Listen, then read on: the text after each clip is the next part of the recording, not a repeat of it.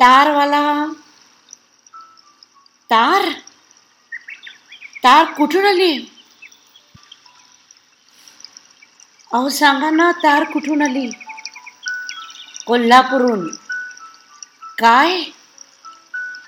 जरा घाबरूनच ती तार उघडते. बाबा खूप आजारी आहे ताबडतोब निघून ये. असे त्यात लिहिलेले असते. नेसत्या वस्त्रानिशी ती निघायचं ठरवते.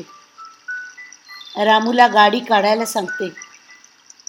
बाजीरावाला म्हणते बाबा आजारी आहे मी लगेच निघते.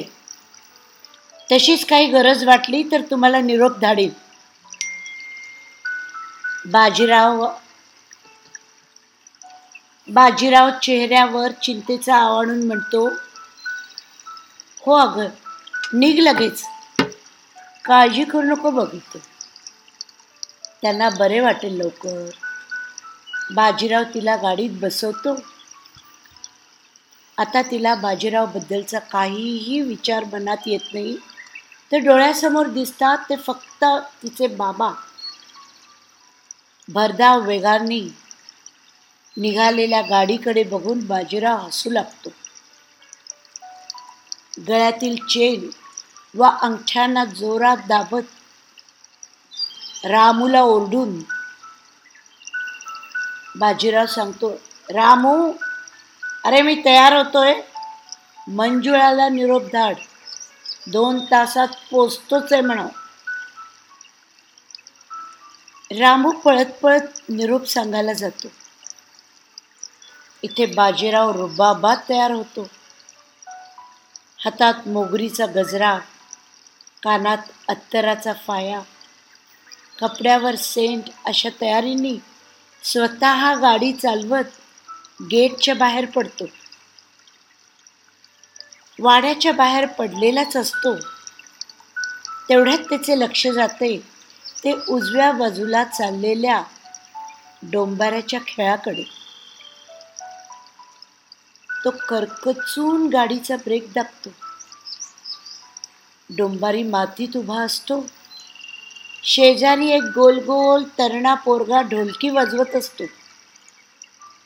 त्याच्या तालावर डोंबारी बोलत असतो. खाली तीन चार छोटी छोटी पोरं कोलांटे उड्या मारत असतात. पण बाजीरावांच्या गाडीला जो ब्रेक लागतो तो तारेवर एक लांब काठी हातात घेऊन तोल सांभाळणाऱ्या त्या कोवळ्या सतरा अठरा वर्षाच्या तरणाताठ्या मुलीकडे बघून हो. गुडघ्यापर्यंत घट्ट नऊवारी साडी नेसलेली. पदराचे भान नसलेली. ढोलकीच्या तालावर तार तिच्या पावलाबरोबर पाठी पुढे आलत असते. बाजीरावाला वाटते जणू काही ती लावणीच नसते लावणीचा आनंद तो वाड्याच्या दरवाज्यातच घेतो. त्याच काठीला जमिनीवर दाबून डोंबारीची लेक मोठ्या सराईतपणाने खाली उडी मारते. बाजीराव गाडी तशीच वाड्याकडे वळवतो. नोकर चाकऱ्यांना जरा आनंद वाटतो. आपलं धाकलं पाटील सुधारलं वाटतंय. मंजुळाबाईकडे गेलं नाही बरं का? असं एकमेकांकडे बघून फुटफुटतात रामू तेवढ्या डोंबाऱ्याच्या कुटुंबाला घेऊन अंगणात येतो. इतर नोकरांना गंमतच वाटते. धाकल्या पाटलांना डोंबाऱ्याचा खेळ इतका कसा काय आवडला बरं? पण जेव्हा ते पाहतात की डोंबाऱ्याच्या हातात सोन्याची अंगठी पडते तेव्हा ते समजतात व सगळ्यांचा चेहरा काहीसा घाबरा होतो. डोंबारी हातात सोनं पडल्याबरोबर आपल्या सोन्यासारख्या तरण्याताट्या लेकीला गुलाबला काही कळायच्या आधीच एका कोठीच्या अंधारी खोलीत स्वतः ढकलून देतो. तिला बिचारीला काही कळायच्या आधीच अमानुष बाजीराव गुलाबाच्या पाकळ्या ओरबाडू लागतो. ढोलकी वाजवणाऱ्या ढोल्या ढोलकी वाजवत वाजवत रडत रडत पाठी बघत बघत निराशेने डोंबाराच्या कुटुंबियांबरोबर दूर दूर निघून जातो. कोठीच्या खोलीतला तो कोवळा किंचाळणारा आवाज नोकर चाकरांना हलवून टाकतो. सगळेजण भीतीने आपले कान बंद करतात. इथे कोल्हापूरला आपल्या माहेरी पोचल्यावर धनलक्ष्मीचे हसून स्वागत तिचे बाबाच करतात. बाबा तुम्ही? ठीक आहात ना? मग ती तार? अगं काय बोलतीयेस तार कसली? मी एकदम झकास आहे पहा. पण तू अशी नकळता अचानक कशी आलीस ग? आणि यायचंच तर जावई बापूंना पण बरोबर घेऊन यायचं की. बाबा बाबा तुम्ही ठीक आहात ना? एकीकडे बाबांना पाहून धनलक्ष्मीला हायसे वाटले. पण दुसरा क्षणी गरगरल्यासारखे होऊ लागले.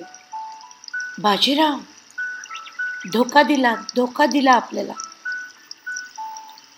बाबांना मात्र यातलं काहीच न सांगता मी परत येते बाबा तुम्ही काळजी घ्या.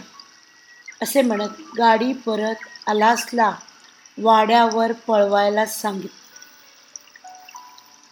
जाताना मनात खूप खूप वाईट विचार धनलक्ष्मीला सतावू लागतात. बाजीराव कुठे असतील? घाणेड्या व्यसनाकडे गेले का? सोनं पण जवळ आहे. त्यांचेच हे कारस्थान होते का? माझ्या बाबांना यासाठी आजारी त्यांनी पाडलं का? अशा विविध घाणेड्या विचारांनी तिच्या छातीत धस्स होते हे देवा हे देवा मला शक्ती दे.